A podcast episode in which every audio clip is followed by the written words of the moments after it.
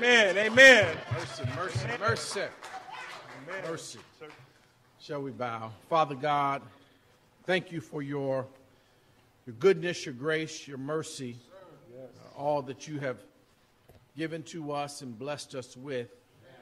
Uh, we come before you at this time asking a special word on behalf of your word. Uh, that your word be proclaimed and your word be uttered in a way that is pleasing and acceptable unto thy sight, and exactly what the Holy Spirit has ordered for your people uh, on this day. Father, again, forgive us of our repentant sins and help us to continually bring our gift before you, Father. Bring our worship and our, our praise and our uh, daily living sacrifice before you.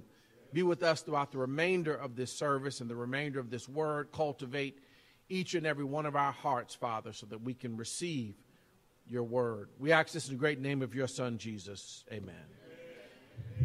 Always it is a pleasure to be in the house of God, uh, to spend this, this day of praise, this day of uh, worship uh, with each and every one of you as we offer up a collective praise and a collective worship uh, to the great to the great God of of heaven. We appreciate everything that has uh, happened thus far uh, in service. Appreciate those wonderful uh, songs of Zion, that encouraging word, the reading of Scripture, uh, communion, collection, and everything that has taken place. Uh, this day, I want to give a shout out to young Shiloh upstairs holding down the audio and video on a on a solo level. So uh, I was his backup today. He didn't really need much from me, but uh, just want to say, I, Shiloh, I'll put something extra under the tree. Um, you might get a little something extra uh, under there, but no, I appreciate that uh, so so very much. Just to hold hold that down. We know that brother Mark uh, Jackson is away. Merry Christmas. Brother Mark Jackson is out of town. Thank you, E. Bridget. Appreciate that so much um, as well. Uh, we know others are out of town. I think I heard it already acknowledged that the Alberts are uh, not just out of town, but they are out of the uh, country on a different continent, uh, if you will. So let us make sure we keep them uh, in our prayers. I know there are others that are out. There are some who are are perhaps ill at this time. We know this is a time when people also get sick, uh, unfortunately. So let us be in prayer for all of those that are um, out ill at this particular time. Just also giving a shout out to uh, everyone that was was part of the uh, community gift giveaway uh, on yesterday, led up by Sister Tanya Saheli. Also working with her, Sade, Naja, Shiloh, Zion uh, Sister Tamiko Martin, Jonathan Martin, our brother, brother Hurd donated some some awesome gifts uh, as well. Appreciate also his work as as well as Sister uh, Jacobs as they were preparing gift bags down here.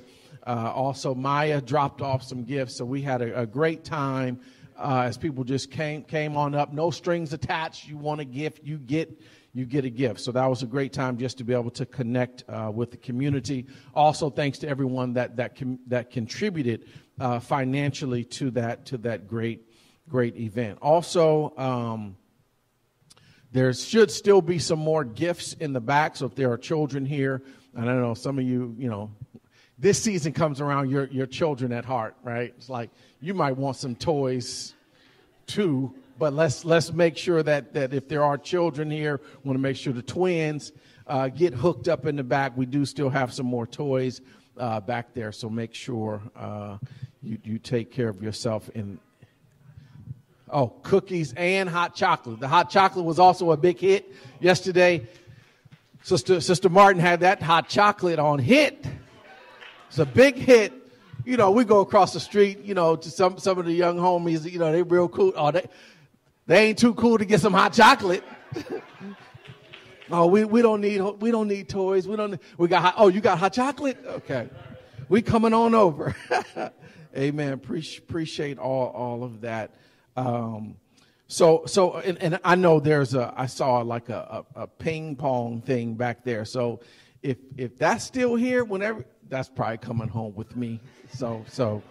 Um, but but I'll be patient. I'll be patient. If, if it if it ends up gone, it's gone. But if it's still there and this lights t- turn time to turn the lights out and it's still back there on the table, that's coming home. It's coming home with me. I'm, I'm playing ping pong with somebody. Uh, so also after after our message, we are going to, and I don't I don't fully know the order, uh, but we want to honor our senior saints.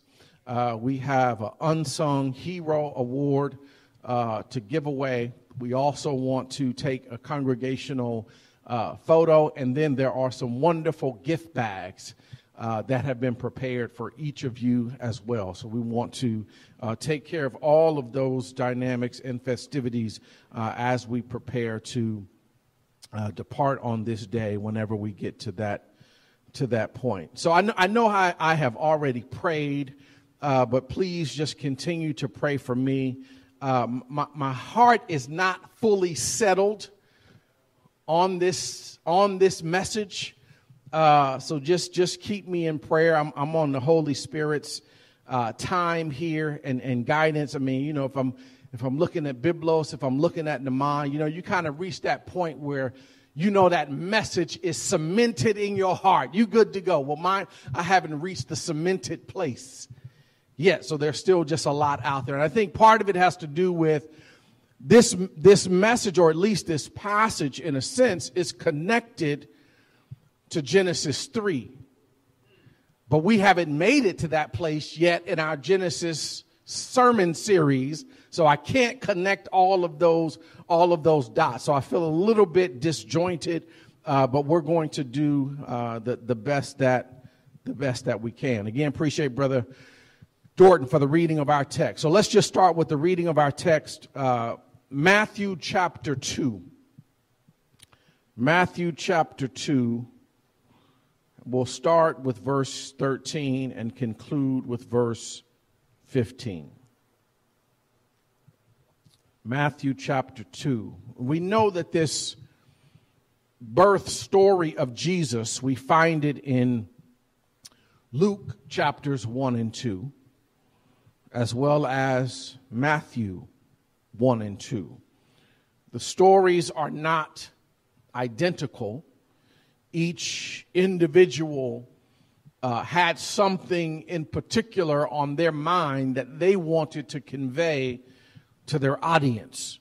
So, of course, we can, can correlate and, and pull out the thematic emphasis from those two stories, but they are not identical. They each approach the birth of Christ uh, from a different angle, and both of them are extremely powerful. Matthew chapter 2, beginning at verse 13. Now, when they had departed, behold, an angel of the Lord appeared to Joseph in a dream. And he said, Rise, take the child and his mother and flee or run, escape to Egypt, and remain there until I tell you. For Herod is about to search for the child to destroy him. And he rose and took the child and his mother by night and departed to Egypt and remained there until the death of Herod. This was to fulfill what the Lord had spoken by the prophet. Out of Egypt I called my son. Out of Egypt I called my son. Because we oftentimes need a topic to go with our sermonic discourse we are using just for today joy to the world. Joy to the world, anticipation of the Christ. Joy to the world, anticipation of the Christ. Now, I really only have one point for this sermon or this message today, and I will let you know when we get to that one point. But of course, there are several other points and things we have to say uh, as we make our way to that one particular point. But we, we are not lost on what this, what this season is what this time is that we are in right now. You may see signs that say season's greetings and happy holidays. And, and the more I really uh, look at what's happening around this time, if we step outside of it from a theological perspective, if, if we step outside of, of its religious connotations, if you will, this really becomes a season that's designed to be thankful because we're moving closer and closer to the end of the year. This is really like an end of year celebration festivities that, that you made it thus far and it starts to culminate on New Year's Eve and then you're thankful, God willing, for, for making it to see a new day. We, we know that we don't have any explicit information on the exact day Jesus was born. We can, we can take some guesses as to what month it may have been, but we really don't have a lot of clarity around when Jesus Christ was born from, from an exact uh, or, or from a specific perspective. But, but when we just look at what's connected to this season, it's really about just being able to celebrate not just the birth of Christ. We have that from a religious perspective, but the world isn't really tuned into this season from a religious perspective. Right? The world is really tuned into this season uh, uh, because of the end of year festivities. This this is a time, oftentimes, not not everyone, but this may be a time where you get some extra time off work. Whether you believe in Christmas, whether you believe in Jesus Christ as the Messiah or not, a lot of people get the benefit of their company or their agency or their school district or their or their university honoring some downtime and shutting things down and you end up with the day off. Now, props out to all of you that still have to work and serve people during this season. Some people are already planning to go see the color purple on tomorrow. Somebody's working. Oh, you're, you're, missing it. Somebody's going to give you your popcorn. Somebody's going to go and, and get your licorice. Somebody's going to fill up that cup with, with ice and a nice cold splash of Coca-Cola. So while you are in festivity mode, trying to close out the year, some people are at work. So again, we say thank you right? We say thank you to all of you that, that, that are working because somebody, regardless of what it is that you're cooking on tomorrow, and perhaps you've already started today, perhaps you started on yesterday, but you may have forgotten something. Last time I checked, Safeway might still be open. So while, while, while you forgot that one special ingredient, and you got to make a run to the store to pick that up, somebody's working. So again, shout out to those that are working during this time. So we, we, we know we know what time of season this is. It's also important to know that the story of Jesus and the birth of Jesus, it's not really about the time frame per se. We have the time frame and we, we have elected, however, we've arrived at this place to celebrate this day uh, by way of what takes place on quote unquote December 25th. Christmas Day. But we know that this story is a story of nativity. It's a story of nativity, and, and, and that means this is a birth story, which means we are still in the process and we are still in the frame of mind and we are still in the circumference and the surrounding dynamics of this being a story still rooted in fertility. This goes back to Genesis 1, back to Genesis 2, definitely Genesis 3. This is still a story of fertility. And if we were to bring in John the Baptist's mom, what, what was so profound about her being connected to this story is that she was barren. So again, all of these festivities around, centered around the nativity story of Jesus, we are still talking about a story of fertility. But when we're having this story and this conversation about fertility, it basically ends because all of the conversation about fertility was pointing toward the ultimate birth of Christ. That was the real fertile soil that, that God was pointing to when he talks to us about being fruitful and multiplying. Well, he already had in his theological mind that one day his son would have to be born. That his son would have to be born. And that's why, that's why also when we're looking at Genesis 1 or Genesis 2, uh, Genesis 3, but Genesis 2 uh, specifically, where we see that Adam and Eve, they were created as adults. They were created as adults, as we said before. They, they, they were not created as children. They were not created as babies. And, and so therefore, even when they, when they procreated, when their offspring was born, they weren't born, uh, uh, to, to, to, to babies. They were born to mama and daddy, that that was already in place. But Jesus Christ, wasn't concerned about, the great God of heaven wasn't concerned about using his seed to bring forward the children.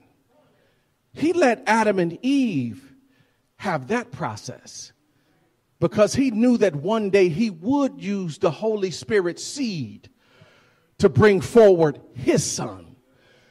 His son being the son of God, being, being Jesus Christ, Yeshua, the Messiah, the anointed one of God, the anointed Messiah of God. This is still a story of, of nativity.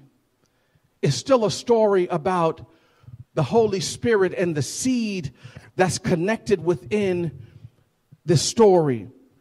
If we were to look at Luke's version of this account, and there you have Mary, but then she is overcome by the Holy Spirit.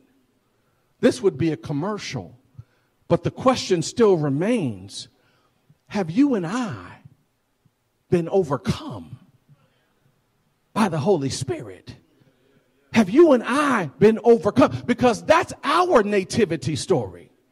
Yes, your, your mother has a story about all that she went through to birth you, that, that all she went through while, while, while she was carrying you. But the real nativity story about your life and my life is not when our mother birthed us. It's really about when the Holy Spirit overcame us and now we became born again individuals. We became individuals that are now sold out for Jesus Christ because we have been overcome by the seed of God. We have been overcome by the Holy Holy Spirit of God. And so now it is no longer my intellect that rules me. It is no longer your intellect that rules you. It's supposed to be the seed of God that lives within us. That the seed of God, because you have been born again, because you have been made over, because you are no longer who you used to be, and you too, like the Son of God, have a story of nativity. We no longer walk the way we used to walk. We no longer talk the way that we used to talk because now we have been overcome come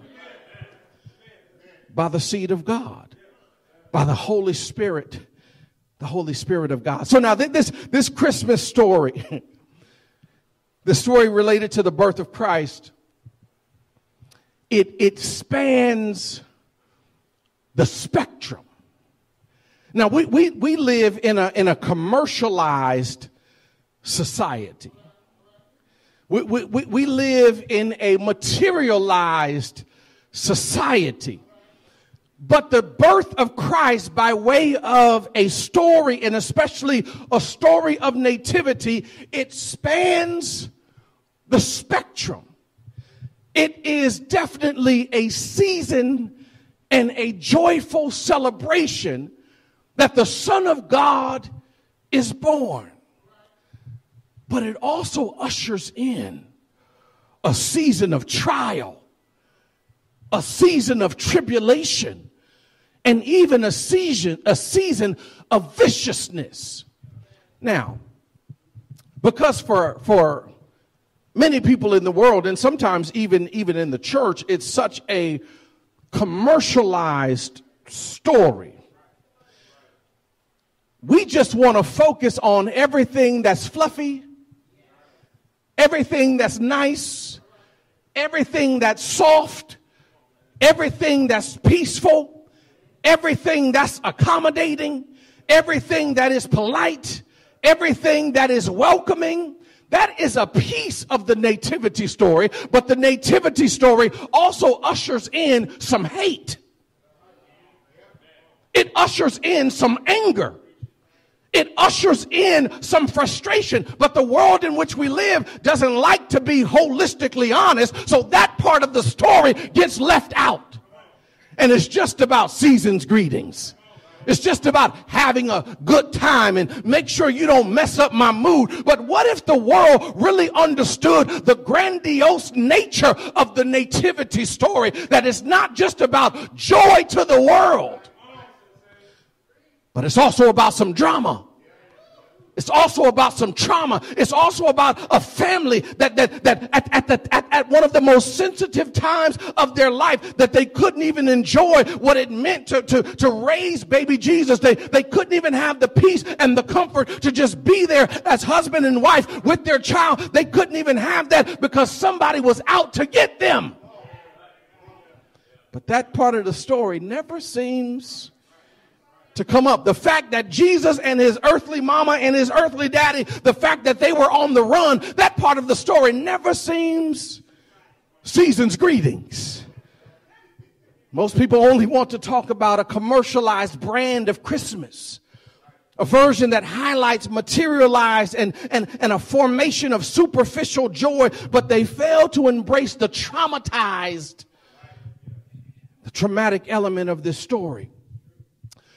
But, but we know we're very intimately connected with this notion of no pain, no gain.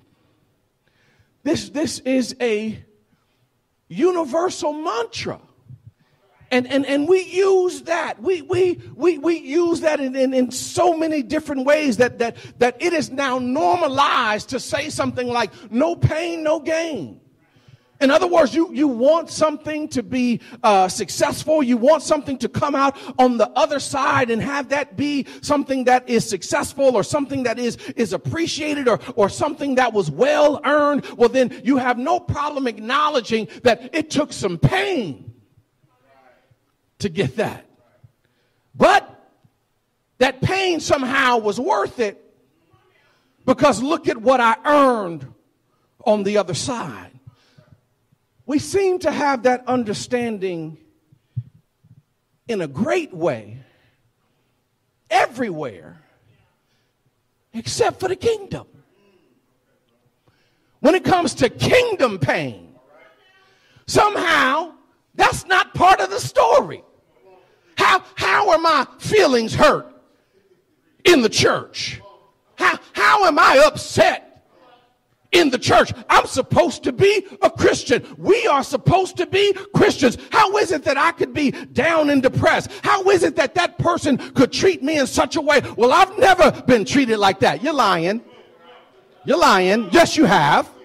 You have. You just filled this one with a bit more acuity, but someone has spoken to you like that before. Someone has walked by you before. Someone has not shaken your hand before. Someone has not acknowledged you before. But in the church, we try to act like, well, I never. So again, in, in, in, in reality, we walk around with this no pain, no gain mantra and it's normalized. But as soon as pain enters the church, now our whole schema of what church is and whether or not I'm going to remain connected to church is up for grabs. Because I had an uncomfortable experience. Because I had an uncomfortable encounter. Now I'm questioning my whole sense of, of, of, freedom, liberty, and salvation in the kingdom. But if we're talking about the nativity story, it's connected to joy as well as pain. So if the nativity story is connected to joy as well as pain, then who am I as a member in the body of Christ that when pain surfaces, I'm now questioning how long I'm going to stay? See, that, then that means that we then, or I then now, have a commercialized understanding. I have a materialized understanding of what the kingdom is about. And all I want to know is, all, all, I want to be connected to is this, this joy to the world, this season's greetings perspective. But now what happens when pain surfaces? What happens when trauma surfaces? Because our Lord and Savior had to deal with all of those dynamics. And for him, the pain and the trauma started when he was in the crib. Revelation 12 is letting us know that the devil was there waiting for Jesus to come out of the birth canal. So, who am I to be concerned and to question God about my pain and my discomfort in the kingdom when from the beginning of the birth of Jesus, he's dealing with pain. He's dealing with trauma. And that's what makes the sacrifice all the more sweeter in the end. Because of that pain, because of that trauma, this is why we are able to come and, and convene with each other in fellowship and have a vibrant time of worship and praise because of all that the Messiah went through on our behalf. And it did not just start in his three years of ministry toward the end of his life. It started at birth. So as we said, as we said, and we're, we're going to flesh this out a, a, bit more as we, God willing, make it in, into the new year. Uh, but let me, let me just drop this while, while, while we're here yet again because it's, it's so pro- profound to me. And I, I, and I know for you, it's, it's already, you already had this understanding, but every now and then we, we come into an understanding and things just become a bit more crystallized. The, the, the thing about life also is the fact that we don't all come into understanding at the same time.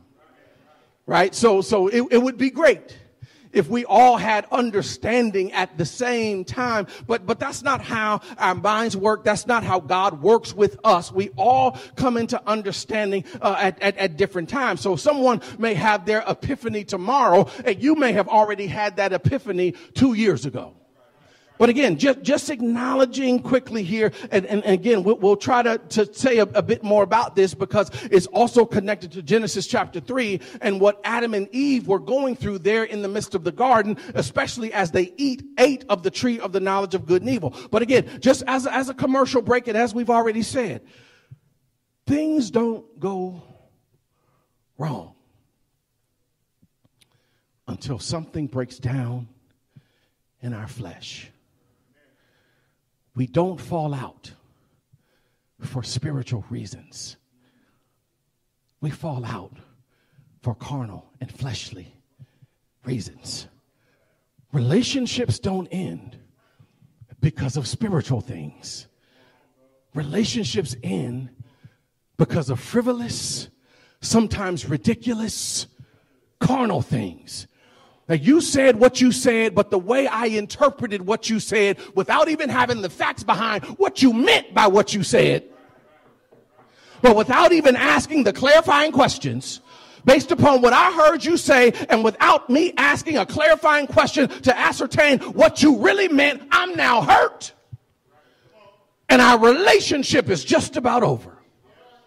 Not even a desire to act. No, I know what you meant. Even if you explain to me what you meant, I know what you meant. That's flesh. So, so, so we don't walk because of spiritual stuff. We walk because of fleshly stuff. Jesus, as baby Jesus, is under attack in this story because Herod is all in his flesh. It's not a spiritual dynamic that he is concerned about. He is caught up with pride. He, he is caught up with power. He's caught up with the mindset of inferiority. And these are the things that are continually and persistently driving him out of his mind to the point to where he's willing to kill a baby. But just hold on to that. We don't fall out because of spiritual things. So then Jesus gives us the example of what it looks like to keep fighting despite the painful things that rise up in our flesh. Jesus had opportunity after opportunity, after being mis- mistreatment after mistreatment, he had every opportunity to say, God, I'm done. I'm, a, I'm aborting this mission. These people are out of their mind. There's no way that I'm going to be a living sacrifice for them. They don't deserve it. I haven't done anything to them, and all they are doing is persecuting me and prosecuting me. This was in his flesh. The feelings of Christ and his interpretation of what was being said about him, what was being done to him, would be felt and interpreted through the flesh. But Jesus always allowed the Spirit to be the dictator and the ruler over the flesh. That's Christianity 101, where we really talk about mature Christian living. The spirit doesn't need what the flesh needs. I'm aware now, however, look, and this is the season of Christmas. Let me take a drink. I hope I'm not going, going in reverse. But somebody's not going to get what they want. Tomorrow. Nobody here, but you will be a witness. It may be someone in your house, it may be someone that comes over, it may be someone that calls you.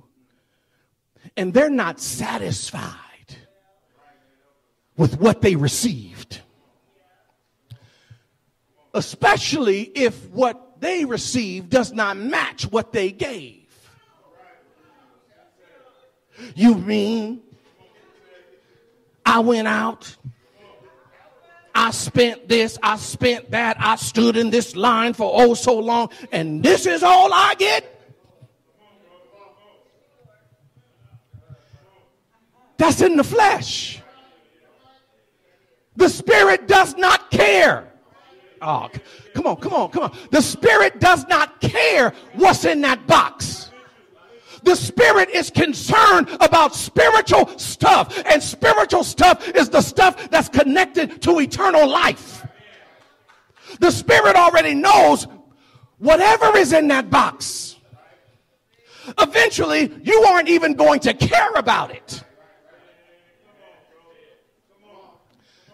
All right, all right, all right.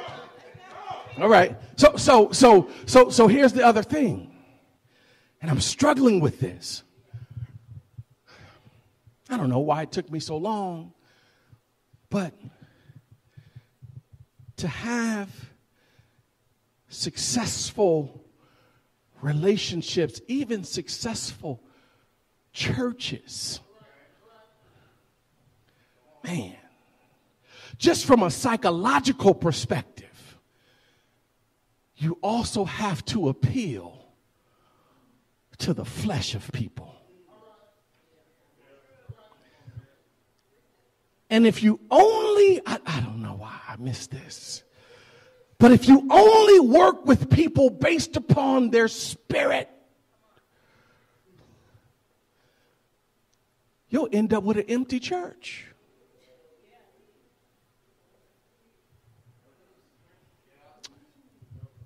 People connect to churches sometimes in ways that are camouflaged from a spirit perspective. But sometimes the more driving force is what they are receiving carnally. So we shop for churches. They got TVs. What's, what's, what's the praise and worship like? How long does the preacher preach? How, how long, how long is service? Uh, wh- where is it located? What, I hate this. What side of the tracks is it on?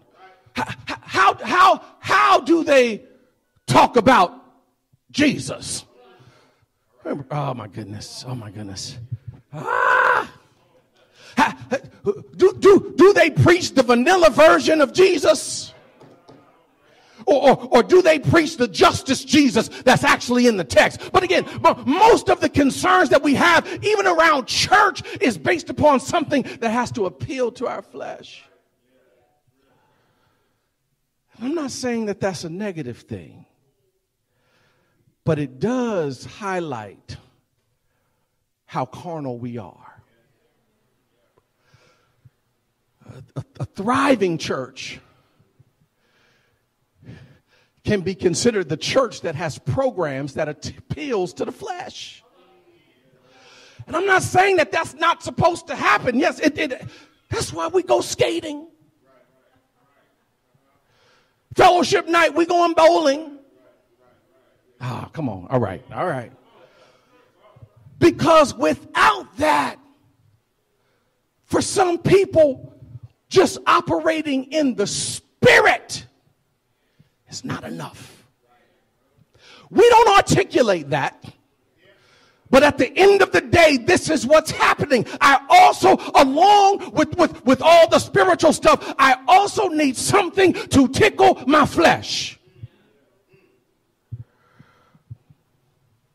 So Jesus gives us the example.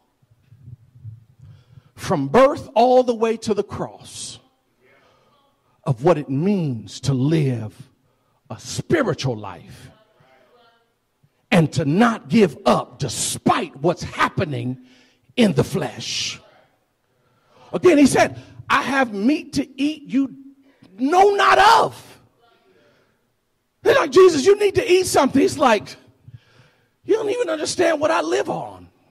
I, I, I know I need food, but he's saying, but what drives me is the word of my father. What drives me is the spirit of my father. What drives me is the fact that my father has given me a mission. My father has given me a purpose and that's what I'm living on. And now food becomes a secondary dynamic just so that my body can maintain its strength. But my real fuel is from my father on high.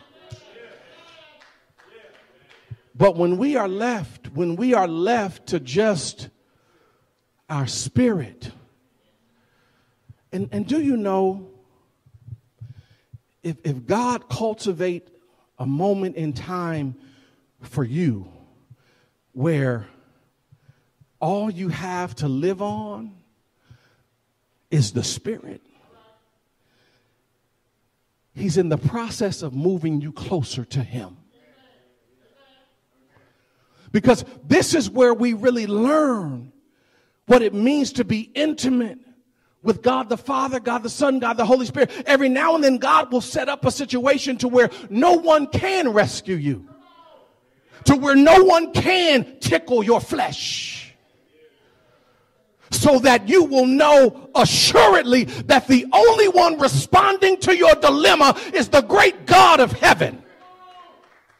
And that becomes a spiritual experience absent all of the fleshly the fleshly stuff. But, but, but, but, I guess my moral of the story is I'm trying to learn how to also appeal to the flesh. And it's unfortunate that we need that. But it's a reality of our human nature. Spirituality isn't always enough to keep us engaged.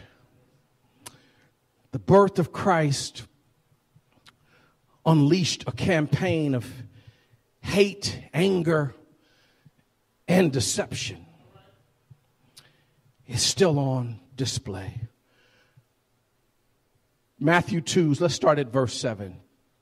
There's a whole lot I have skipped already, but in this story, the magi in the text, sometimes referred to as wise men.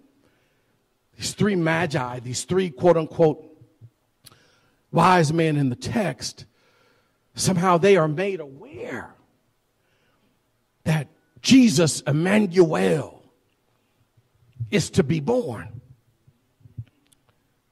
I, I, I don't fully know how they get this information aside from angels, but they are coming from the east. And they see a star. And they are informed to follow this star. And this star will lead them to the Messiah. This, this, this star will lead them to baby Jesus. It doesn't tell us exactly where the Magi from whence they came. It just says they came from the east.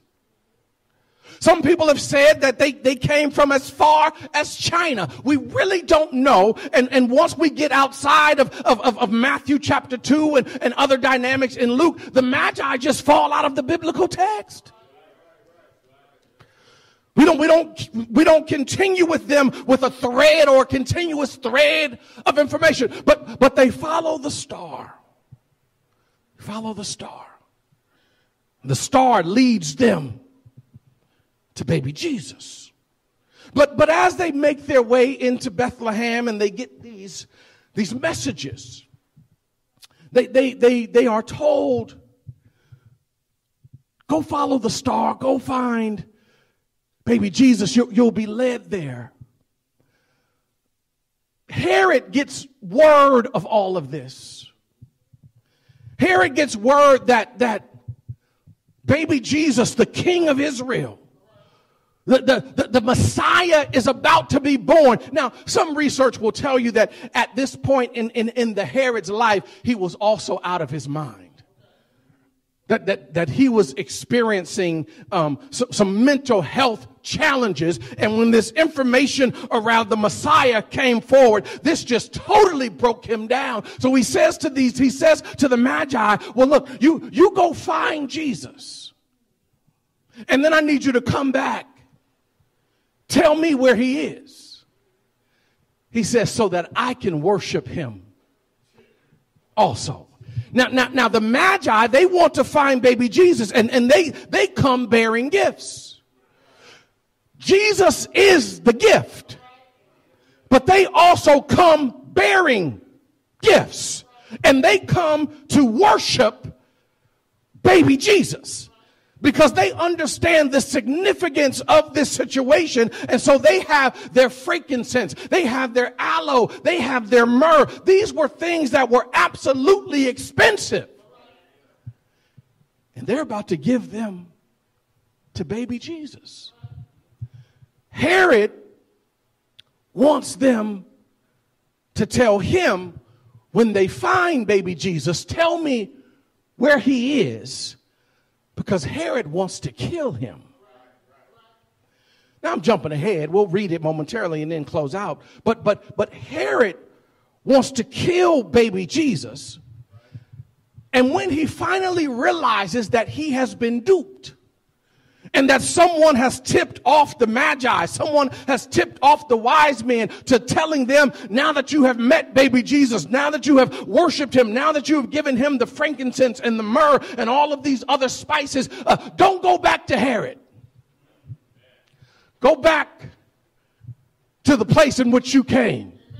Don't, don't, don't go back and give Herod any information. And when Herod found out that he had been duped, Think back to Moses, because I don't, I don't even have time to go into the, the, the Egypt or the, the, the Kemetic, Kemetic connection. Moses is, is in Egypt, has to escape from Egypt, also has to find refuge, finds refuge in Egypt. When we look at the, when we look at the patriarchs, when we, when we look at the, the, the, the, the, the men that make up the nation of Israel, when we look at Joseph, when we look at all of these different men, they found safety. Abraham found safety in Egypt. Moses found safety in, in, in, Egypt. So Egypt becomes a pivotal story. So this story of the nativity, this is an African story. You won't get African imagery. See, see, all right. Your flesh didn't get tickled. Right? This, this, is what happens in the church, even when we have real conversations. It's not that you were spiritually disturbed, you were fleshly. Not you. People get fleshly disturbed. But again, so, so when he finds out that Jesus They found him and they did not tip him off. Just like in the days of Moses, he puts out, Herod puts out a decree kill all of the male babies, two years and under. That's how out of his mind he was. Now, how come we don't have that story in the season's greeting? I'm just going to read and we're going to close. Verse 7.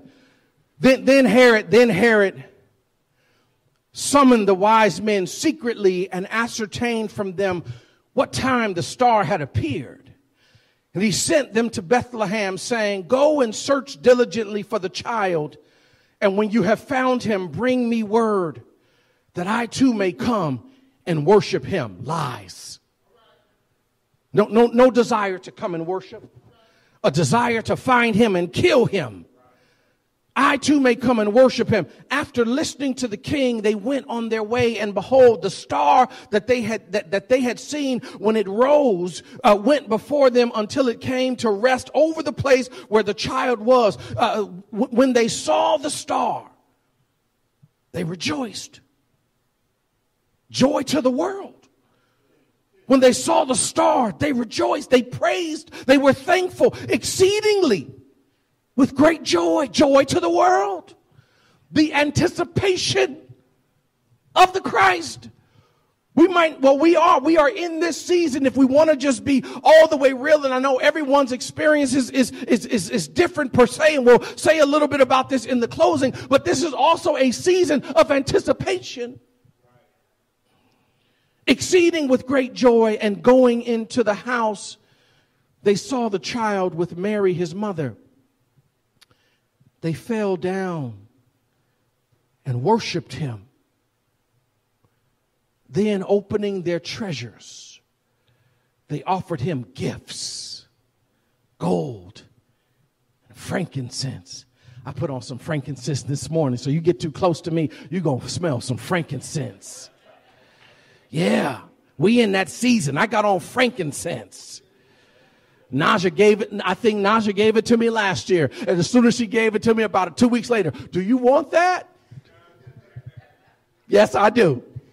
I want all of it. It's like, I, I could take it back. No. It's my frankincense, gold and frankincense and myrrh.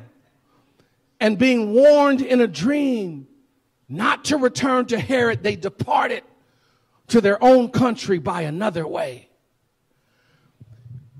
the birth of Jesus is still causing problems. because he lives, it's still causing problems. For some people, it's an absolute joy. For others, it's an absolute irritant and a stumbling stone. You still have people that don't even want to acknowledge the realness of Jesus as someone that existed earthly. You want a real debate? Talk about the, the, the magnificence of Jesus. I think Carlos used to say this. I think it was Biblos, who used to say, you know, people can get on TV and they'll talk about, oh, how much they love God, but the, the wheels don't fall off, the paint doesn't fall off the walls until they say, oh, how I love Jesus. See, even God can become a commercialized label. But once you get emphatic and once you get specific and you bring Jesus into the equation, the Son of God into the equation, well, now you might have a fight on your hands. Verse 13. Now, now when they had departed, behold, an angel of the Lord appeared to Joseph in a dream and said, I don't know. I know not everyone here has perhaps had a baby or been in this kind of situation. But being forced to go on the run at the time of birth.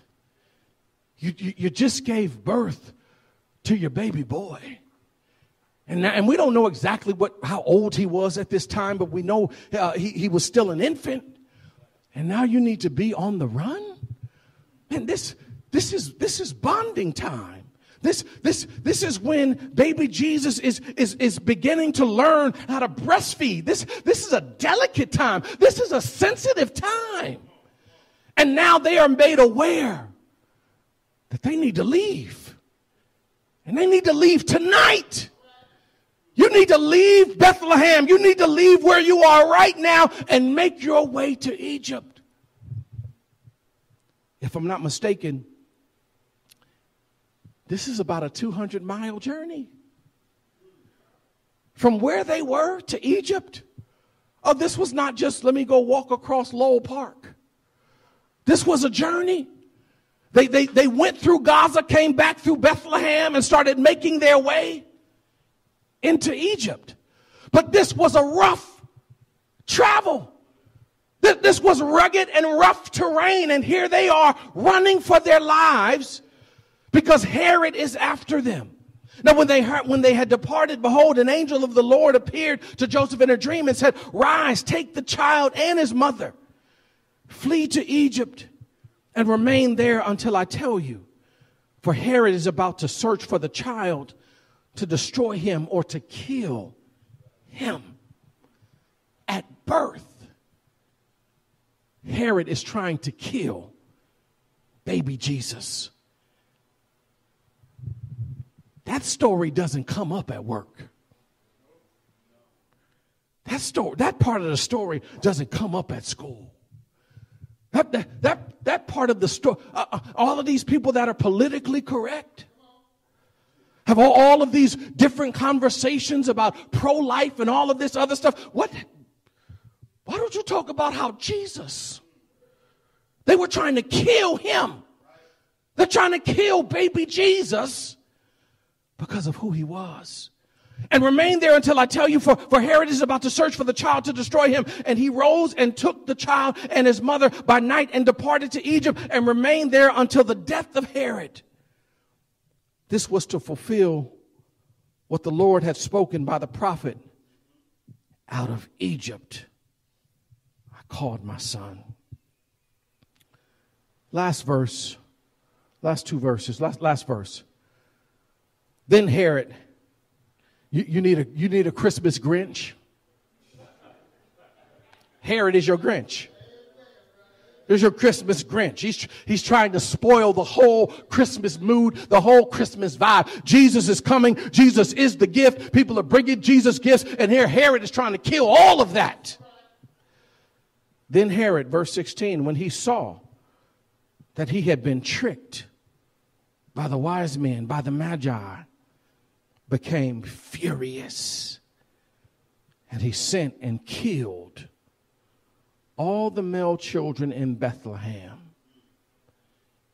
and in all that region who were two years old or under, according to the time that he had ascertained from the wise men.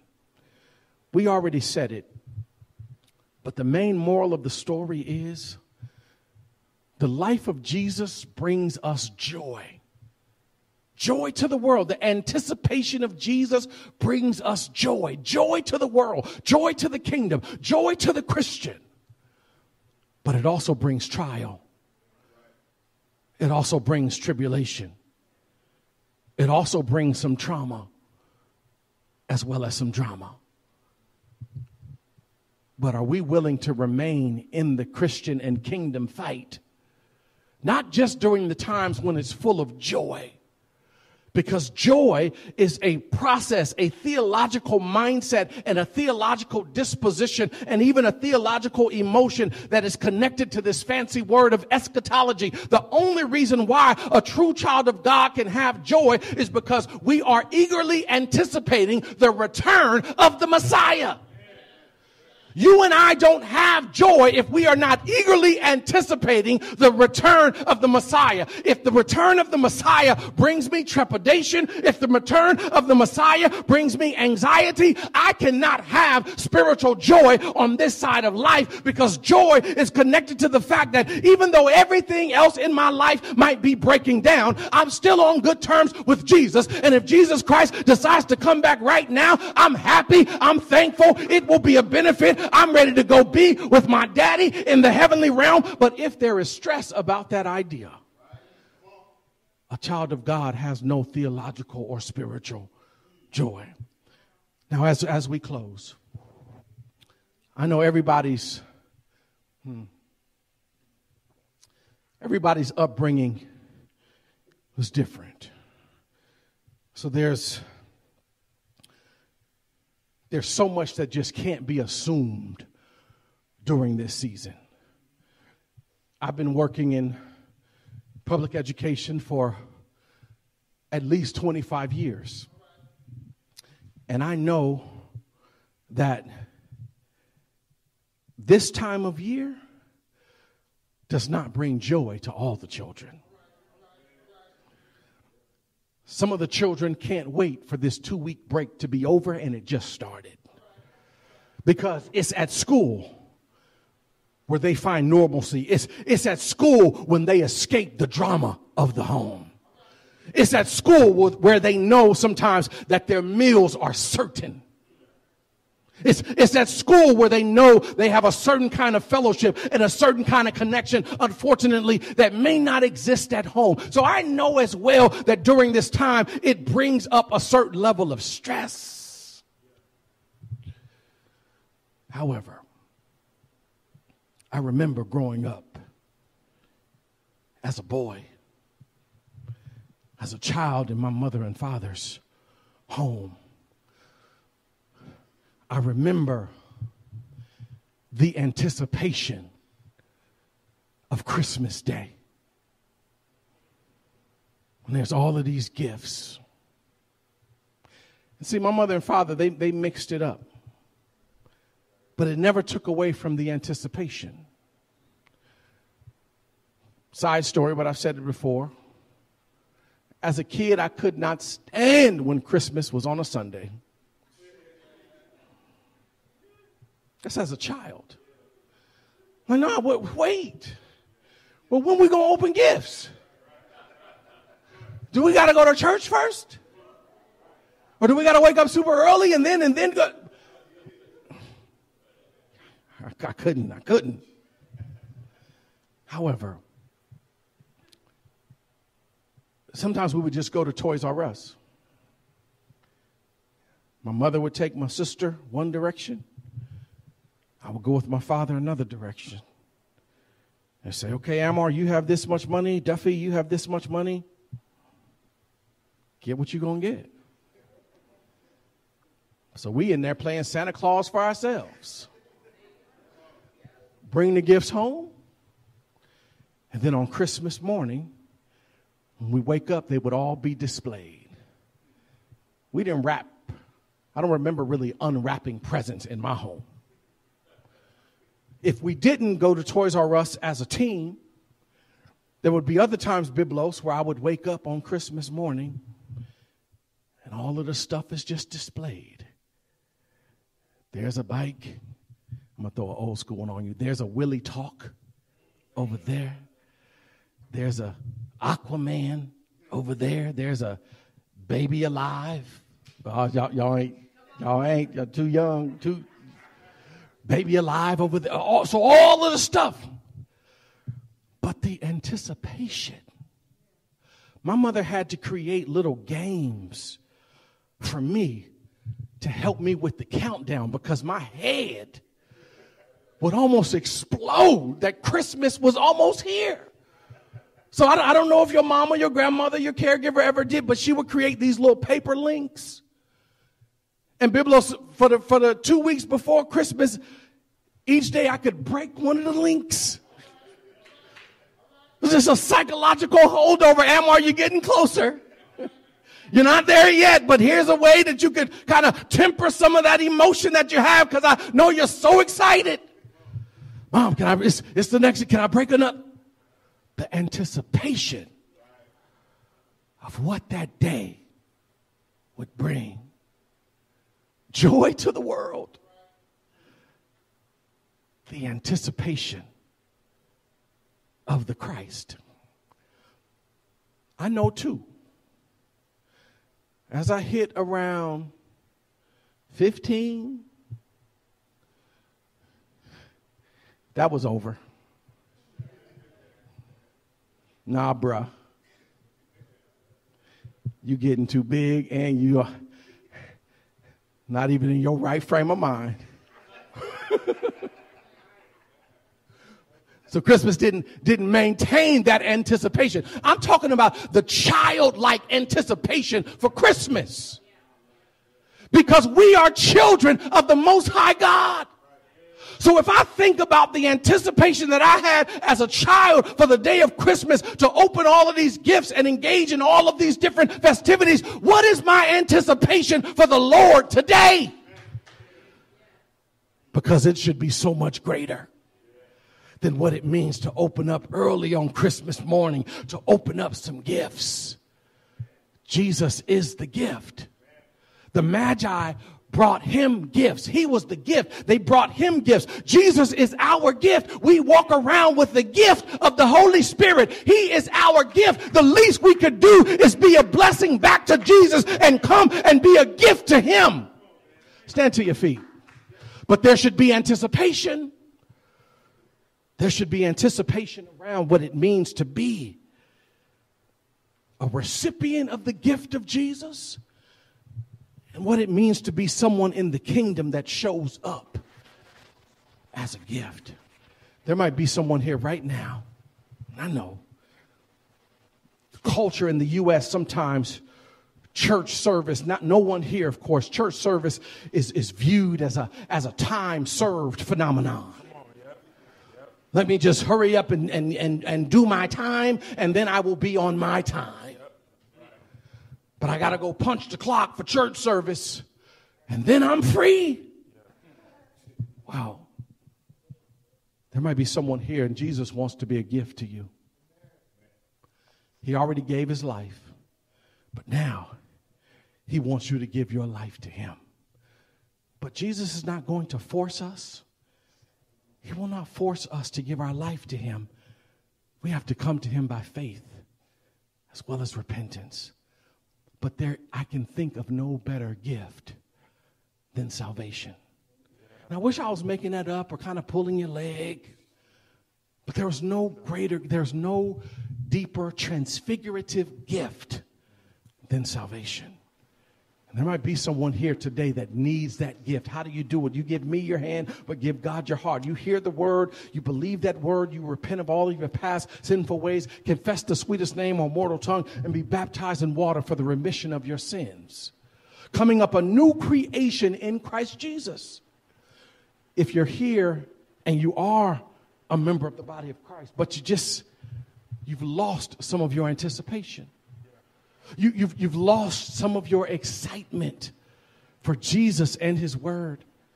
You can get that right today. You can ask God to work with you in that area. If you sin, you can get prayers today. Let us not lose our anticipation for the Lord because He brings us joy. Joy to the world, and that's why we're in this configuration right now because of the joy that God has placed in our lives.